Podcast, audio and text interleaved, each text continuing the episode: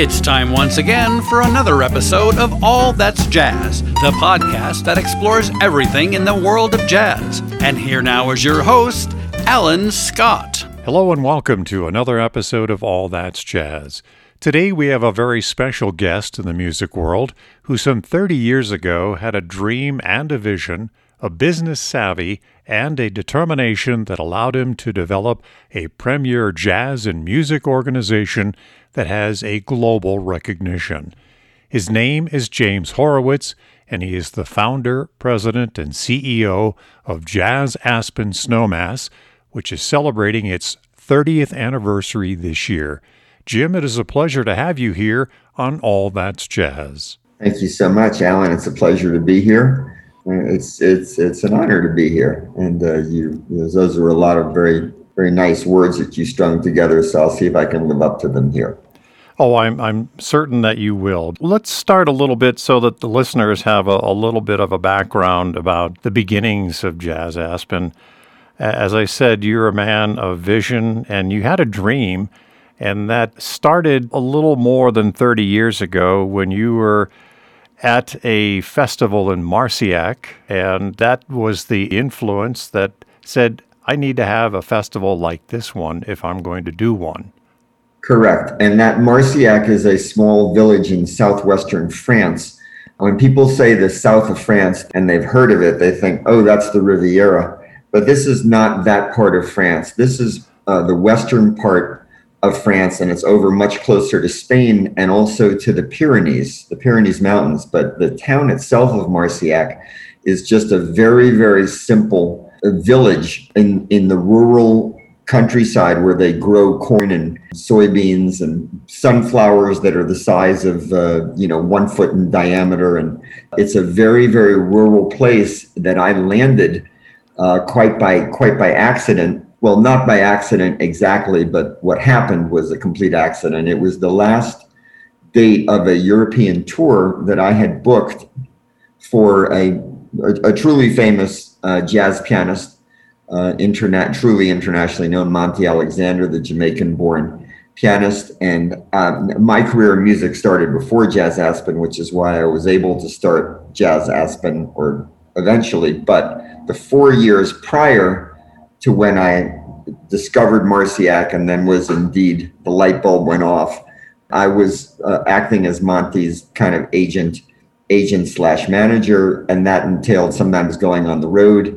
And this trip, which happened in 1989, was the, was the first time that I had toured with him in Europe in the Prime Festival season, and I booked basically a tour of. It was probably 20 festivals in 30 nights, something like that. And the last night of the tour was this place, Marciac, in France and Marciac was the was the, in this little village, but right on the edge of the village, they put up a big tent seated 6,000 people on a rugby field and then put rows and rows of chairs in there. And uh, in, in Southern French style, that everyone had their dinner in the earlier part of the evening or not too early. And then the music would start at nine o'clock at night, and there would be one act at nine, and then you'd come out and have your espresso and some wine or some combination, and then go back in for the, the headliner at 11. And the whole atmosphere was just magic, the the reverence that people had for the music, the way the place was set up, the fact that they had this big tent in a little town, and the whole town was the festival. There was no, and in the daytime they had free music down in the place and the square, and the whole thing was just magic.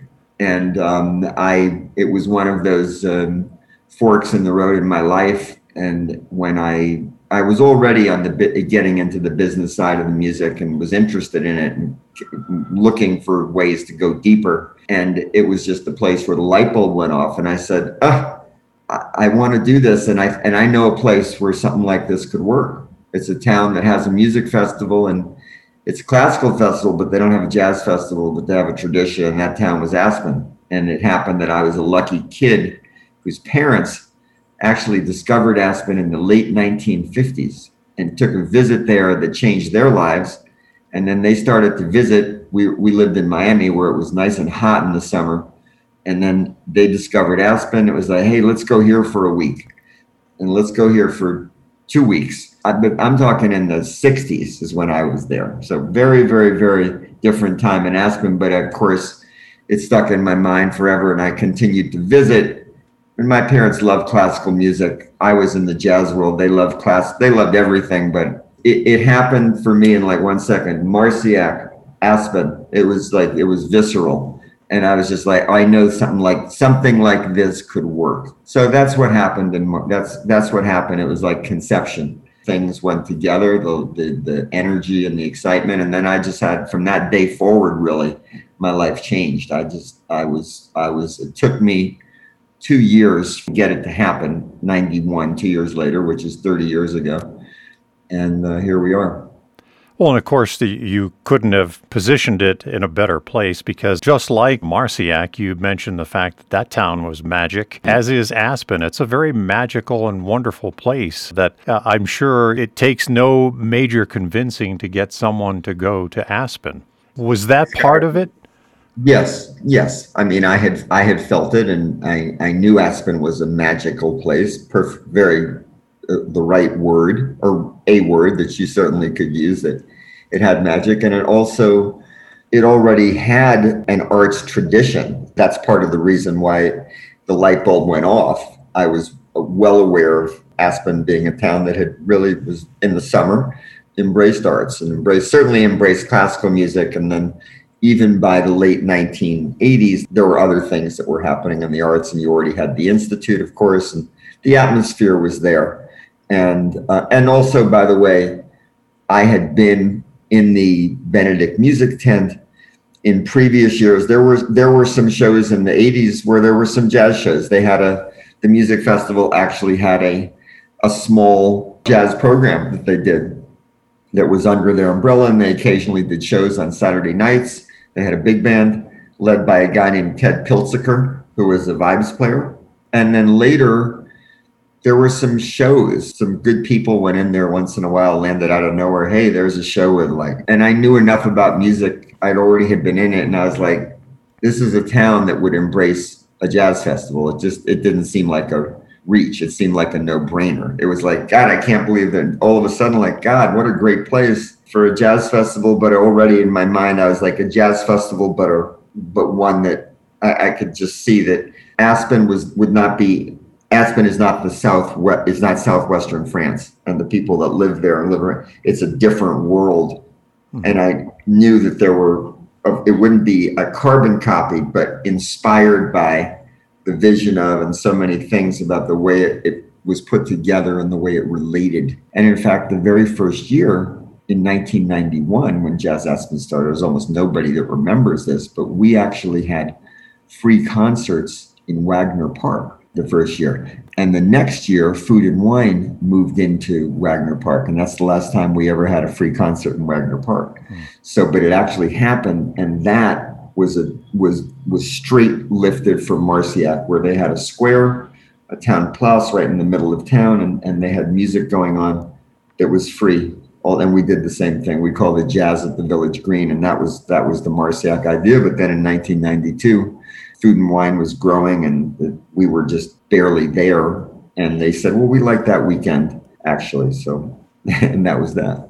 So, when you were younger, uh, as you mentioned uh, or alluded to, that your parents, Bunny and Arthur, took you to Aspen and you went to the Aspen Music Festival and heard classical music. Where did the jazz come into the picture? Well, the jazz came into the picture um, actually through I will say that same person that I described, Monty Alexander, who uh, I ended up working with and, uh, later in life. And but what happened was that when I was quite young, I would say maybe 12 or 13, we were driving way south of Miami on Highway 1, US 1, which goes a long way. And we were we were way south of Miami. I don't know where we were going, but we were coming back from somewhere like in the Keys. Mm-hmm. And it was a Sunday night and we were driving home and it was the evening already it was you know like seven or eight o'clock tonight and it was very this is a very rural area i'm talking probably a half an hour maybe even an, at least a half an hour south of miami in what's now probably homestead let's say far and all of a sudden we see a sign like there's a little motel and there's a sign jazz live jazz tonight monty alexander trio in the middle of absolutely nowhere. Wow. and and wow we said wow what's that? And it was kind of like you know bunny says arthur i think i'm hungry. Why don't we stop in and you know get a bite and hear some jazz? Well we stopped in and and and all, and all had like an almost religious experience because monty alexander had literally just landed in miami fresh off the boat from kingston jamaica and monty was was a stone stone cold I say genius, but that's not really the right word. His level of talent was off the chart. His energy, his charisma, he was just a gigantic talent already. You could just see it. And it floored us. And um, that was my first experience with jazz. And it that and then from that day forward, we all got more interested in it. And Monty was a guy that we um, that we would you know, we became aware of him, became fans, and now, oh, we would hear him in New York at the the early Blue Note, or we would hear, you know, and then we started to hear other people and just pay attention to jazz, and then they would see jazz shows that came to Miami, and Monty was the one that started awoken the interest, and then he stayed friends with our family, and I played the piano from when I was a kid, and I remember him coming to the house and watching me play the piano and asking me to play, and I was so young, I had pimple cream on my face, but he was like a hero to me. So anyway, that's when it that's when it started, and it and and I just I stayed interested in jazz. It was, but I became interested in all kinds of music. I was a kid who liked. I grew up in the '60s, so I was into the Beatles and Simon and Garfunkel and all kinds of stuff. But I learned about jazz, and I don't know. I just got exposed to it. But so early in life is when it started.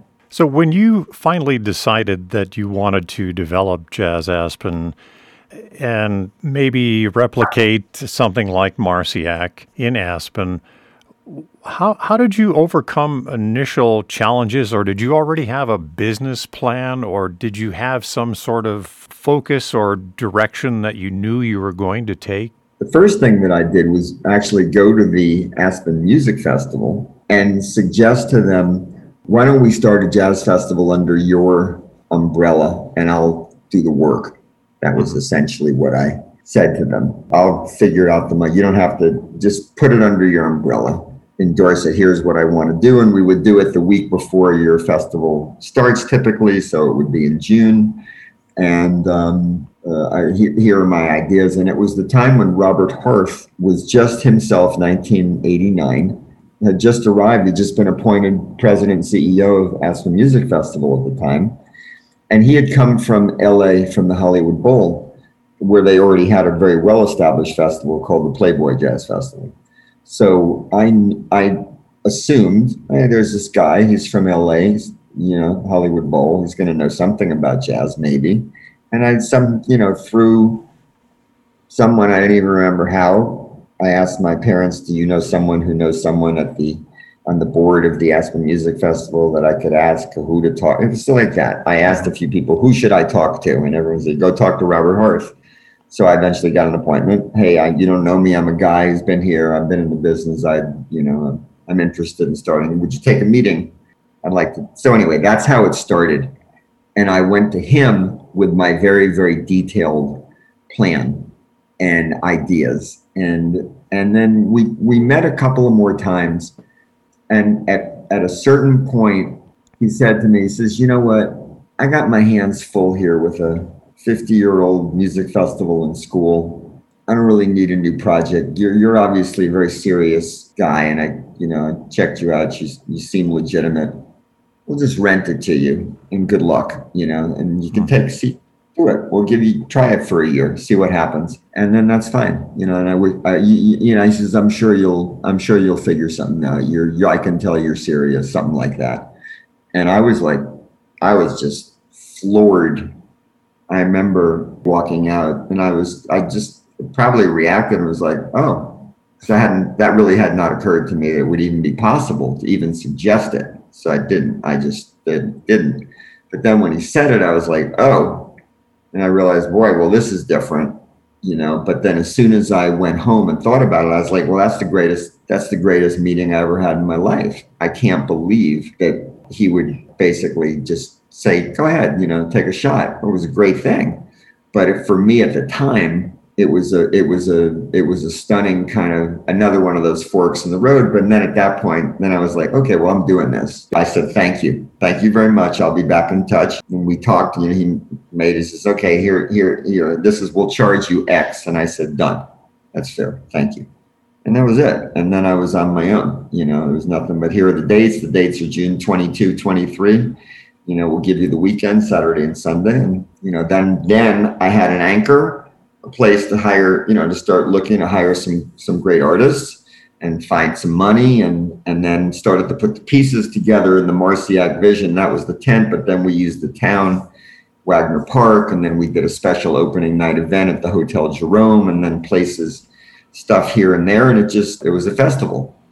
So that's how it quickly got started, so to speak. So when you finally got this underway, I, I first of all, I, I applaud you for some of the brilliant moves that you made early. You surrounded yourself with the right people. Yeah, you made some excellent connections, uh, people that could help you and help build this dream and this vision for you.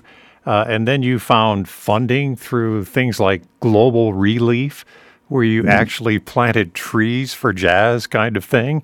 Uh, but which still are gro- which still are growing in uh, Rio Grande on the edge of Rio Grande Park. And then you took artists and you had them plant them and and staged a, a wonderful uh, mechanism for it to say, okay, here's what we're doing, and uh, let's go have the modern jazz quartet plant something here, and the Yellow Jackets over there, and uh, you know, you you planted the right seed, my friend.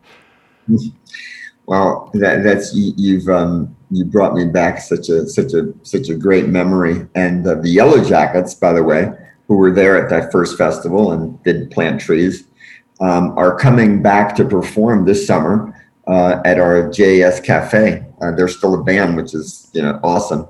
And and the Modern Jazz Quartet is such an elegant brilliant group of musicians, and they, they performed actually something that was commissioned called Majesty of the Sun. It's a beautiful, beautiful piece right in there, that line somewhere between chamber chamber music and jazz and classical. It was jazz, but it had it had a lot of it that was arranged and orchestrated, beautiful. And but yes, those were some those were some fertile seeds that were planted.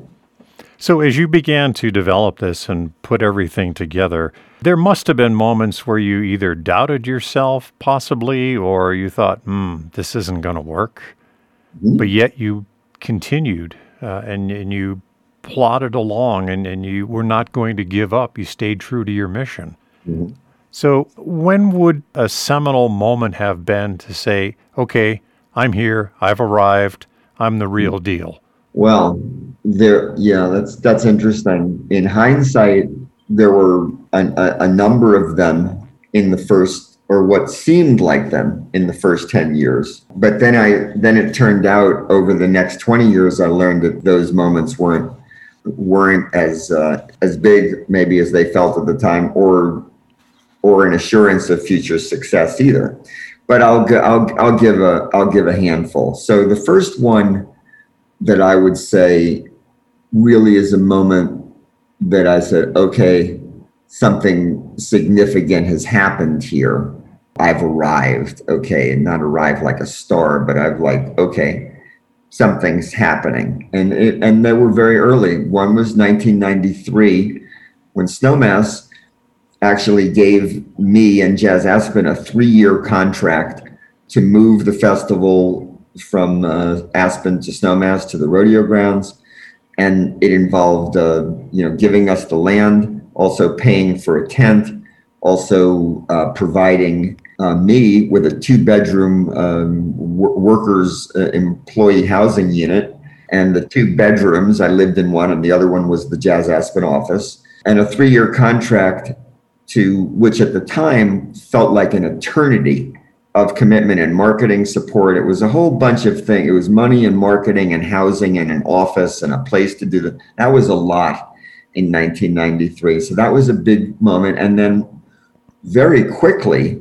within um, within a year of that, we had a, a small, what started as a very small sponsor a, a Colorado mutual fund called Janus Funds, quickly became aware of us and then sponsored a, uh, as soon as we moved to Snowmass, we had the idea the Ritz Carlton Hotel was opening in Aspen, December 1993.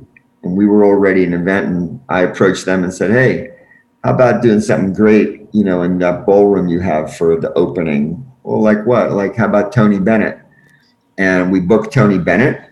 And after that concert, the Janus came and they were sponsor of the evening, and they were, it was 500 people sold out Tony Bennett was he had just done his thing with the Red Hot Chili Peppers. He was super hot, and it was a buzzing night. And there was a picture taken in the foyer that happened for like by accident. Not it wasn't planned, but Tony Bennett was a guy who would come out and mix with people after the show. He's like the most friendly, easygoing guy in the world. He came out, and I was there in the lobby, and Tom Bailey was there from Janus. And so there was a picture with Tony Bennett in the middle and then Tom Bailey on one side and me on the other, and we're all shaking hands. It's like the great, it was in my life, in Jazz Aspen's life, it was one of the great moments because it led to a title sponsor. And when Janus the next year became our title sponsor, that was really a, a, a completely and gave us a multi-year contract. So now there was a municipality, a government on one side of town, really. And on the other side, there was a, a bona fide corporate sponsor that was a very, you know, mutual funds. It wasn't tobacco, it wasn't alcohol, it was, and it was a very good Colorado company. So those two things together, definitely the first moment of like, wow, there's something. Look at, look at what's happened here in just a few years. So that's definitely, that would be, you know, right there. Then there's a lot of musical moments along the way. Great years our 10th year was like was like the perfect year. We had in june we had we called it the three divas diana krall on friday natalie cole on saturday bonnie raitt on sunday. They were all absolute superstars at the time. That was and you know perfect weather sold out shows perfect. And then labor day we had joe cocker and lyle lovett and Jimmy Cliff. Every every day of the tenth years, the tenth season was like it was like perfect. Um, that was definitely a sort of a satisfying, like wow, we had an anniversary. And then I'll jump ahead. I mean, there's other moments, but I have to say, not like oh we've arrived, but we've arrived. We've gone to another level. We had already arrived, but then we went to another level, and that's when we had Stevie Wonder perform in 2016. That jumped us up in our global footprint, awareness, just the level of buzz, level of attention, quality of, you know, not that we hadn't had many, many great concerts, but the Stevie concert was kind of an epic concert. You know, it was long and anyway. So those those are some the early ones are, you know, like having arrived, I would say the biggest one was really those two things that happened to put us on the map. And then from there, just a series of a series of, of moments a lot of it is art and some of it is science, but there's a lot of instinct about who and what and when and where and how much and why and how do you put things together. And I would say in the first 10 years, first of all, by then, uh, music festivals, pop music, pop and jazz music festivals were very well established in the United States and in Europe. So I had a lot of, I had plenty of uh, learning to do, but I also had plenty of examples to look at and to see, you know, different kinds of festivals, some urban, some rural, some in resorts, some, you know, different kinds of settings. And and I really jumped in and learned and exposed myself and just watched to see what what was being done in other places. And then the rest of it was just living in living in Aspen Snowmass and having my own nose for what worked he, here in our community and the people that came that lived and visited. And that's why, as we grew, of course, it didn't start that way, but you know, in our fifth year, we added a Labor Day weekend pop oriented outdoor festival, which had nothing to do with the original dream at all. It was it nothing. But there were a lot of reasons why that became a logical extension of what we were doing and a complement, not a contradiction, but a complement, and something part of what's become a, a, pretty unique footprint in terms of under one now our one umbrella of JAS having a June festival, which is no longer even in the in a tent. Now it's just a collection of small venues and moving around like a club crawl, built on the strength of our Jazz Cafe series. How people have fallen in love here with small venue concerts of jazz and blues and world music and soul and funk and all of that. And then Labor Day weekend, which is outdoors and open air and 10,000 or more people. So it's a unique footprint. And then all of our education programs. So we've got a we've got our hands into a lot of different things, but that's who we are. Through the 30 years, you have had such luminaries as well as the rising stars, an absolutely amazing list of people that have uh, come through Jazz Aspen Snowmass uh, in one form or another, be it your education program, uh, your cafe series, your festivals. It, it, it's truly outstanding. It's called, I think, The Body of Work. We did a big green square coffee table book. There's a place in it, in this book, where there's an alphabetical list of the artists, and it's a, it's an astounding. I, I have to say, it's just it's single space, and it just keeps going. And I remember going through old programs. Oh yeah, there's so and so, and then there's so and so, and you know, just doing it alphabetically. Right. Not just highlights, but it was just it was a pretty impressive list. I have I have to say. I mean, gratifying that so many, like you said, more like who haven't we had than we've had. We've, we've been able happily to get most of the people that we've tried. I mean, there's some there's some artists that are not are too big for our even for our our Labor Day event, but that's fine. For the the, the fact is, we've had so many great artists.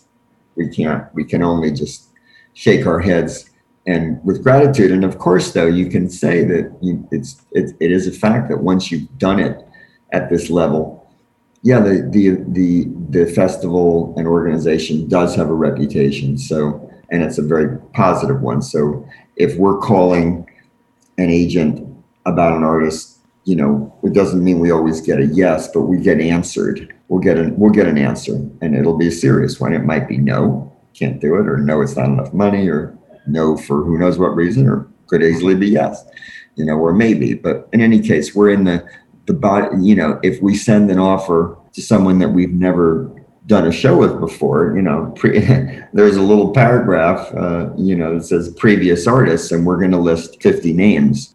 Obviously, uh, you're on the rebound, as is the entire music world right now, from a major setback in life in general for all of us, and that's called a pandemic. How much of the pandemic now is going to change the present and the future of Jazz Aspen Snowmass? Well, great question. As far as the present is concerned, we have a, uh, a format for our June Festival and for our Jazz Cafe series, which is basically small venues. Uh, Pre COVID, this would mean seating, you know, anywhere from 100 to 150, 175 people in a, what would be con- called a club setting, really we call it the Jazz Cafe. Because they're intimate, they're not uh, huge. They're, we're actually are pretty well suited to being able to still operate. They won't operate as of right now. We don't anticipate. We're, we're confident we're not going to be operating. We're not going to get to full pre-COVID capacity quite. I don't think, but it's going to be. But it, it's going to be more than it was last summer, which was only 50 people capped. And we feel pretty good that the, the direction of things right now is that things are going to continue to loosen. And so we're anticipating that by the summer, we're going to be able to add more people to these venues. And I, and I think that so short term, we have a layouts that we can work with. The, the fact that right now, if you're vaccinated, the CDC is saying you don't have to engage in distancing anymore, you, whether indoors even including indoors. That's a big that's a big thing. So we feel like we're in pretty good shape for managing to get through, and not just managing. Uh, people are very, very, very hungry for live music. Everything that we've put on sale already for the summer is sold out, and then we don't have any more to sell. We're hoping that things that the Pitkin County is going to loosen guidelines coming up here, and then by the beginning of June we will be able to. So, short term, I don't. I think that we've weathered the storm, and as long as things open up the way they seem to be, I think we'll be in a great place that that people are going to value and appreciate what we have to offer more more than ever. Um, so I'm expecting a good, really magical, if I could even say, we've got great talent coming. Where we've invited some of the best of the best, our favorites. You know, Monty Alexander's coming back, Dee Bridgewater, Take Six. I mean, we have just so many, so many great bands in June. Um, you know, we have Christian McBride and Kurt Elling and Shelly Berg, Catherine Russell on our on our Jazz Cafe series, Curtis Stigers, Yellowjackets. We got great people straight through the summer. So I'm feeling like we're we are we are leading in a very in a great way. Long term, how post pandemic life will affect Jazz Aspen is uh, the only thing that I can say is that I personally believe that live music will come back as strong as ever, maybe even over time stronger. Uh, that the that that experience is unique. It's a unique human experience. If if you value it, if you love it, you're not going to forget it, and you're going to want to do it and repeat it. So I I feel that the audience is there and even future audiences. Uh, you know, uh, I, I think that live music is just one of these is a powerful, powerful human creation and experience that will not lose its value. Okay, that's one side. On the other side, I do think that while live music will retain its um, live audience, that there's a, a great opportunity for all of the performing arts to start to develop really in a more in a more direct way the streaming and broadcast of their live productions to allow for people who are who are unable or less less interested in leaving their home and going to to a live experience with other people and for for all the reasons it could be and maybe other reasons we don't even know and you know, it's not the same as being there but then again if you can't be there it's maybe better than nothing. I'm basically saying, in a nutshell, live music is it will be here to stay. Things may change for us and for others to a certain extent, but fundamentally, I don't think it's going away. And then number two is, I think there's a whole new world of people out there who can be reached through streaming and broadcast. So that's that's what I think, and that includes for us too. Speaking of live music, what about Labor Day? Is it still your intent, first of all, for this Labor Day, September 3 through 5, to be outdoors and open up the field and let everybody hear some great music? It's our intent. That's the only way to, that's what it is. So if, if it's only a question of the prevailing conditions, what Pitkin County Health, uh, they're, they're getting ready to, to take, you know, all lift restrictions outside of recommend outside of insisting that masks be worn indoors. So as of the moment, uh, what the way that it looks is that those rules are going to be going away. I think that um, what it will really come down to is not just us, but how things are going in general. Does, does the vaccination the vaccination rate is already very high in the valley? I think it's it's a decision that's going to be made for us according to how things go over the summertime, you know, and I think by June, we're going to have a pretty good idea. And my hunch is that, you know, from people that I've spoken to in the industry, the, the consensus for what it's worth at the moment is that by the beginning of August, outdoor concert venues will be operating at pretty close to full capacity. Mm-hmm. So that's what most people in the industry think right now. Is that make it a guarantee? Of course not. So for Labor Day, uh, you've got some people lined up already. Uh, Stevie Nicks, uh, you've got Eric Church, Kings of Leon, uh, Maren Morris. Any More, others? We'll be announcing the rest of our lineup in June. That's what it looks in like. June. We have to get through the next, uh, and then it's already on sale. It's still on sale as we speak, but we won't release in the passes are on sale, the three day pass, but we won't release the rest of the lineup which it's not fully done even as we speak, close to, but not quite. Mm-hmm. But it's going to be released in June. We have some really, really, really good, strong additions and some things that we're working on that are in that category of new, new and fresh that will blow your blow your socks off, which is always fun. So we have a couple of those, well worthy of a 30th of a 30th year, 30th anniversary. Well worthy. so we can't squeeze it out of you right now or Oh, no. some of it. Oh no, absolutely not. Truth with truth serum.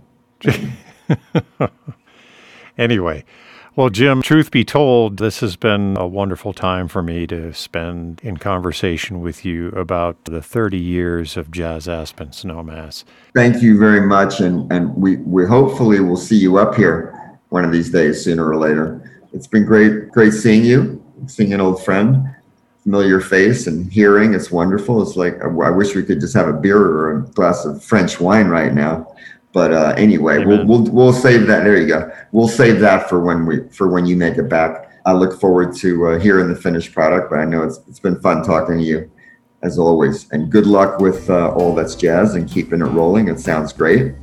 I'm is. honored to be have been uh, part of your part of your and your first hundred episodes. Thanks for listening to this episode of All That's Jazz with Jim Horowitz.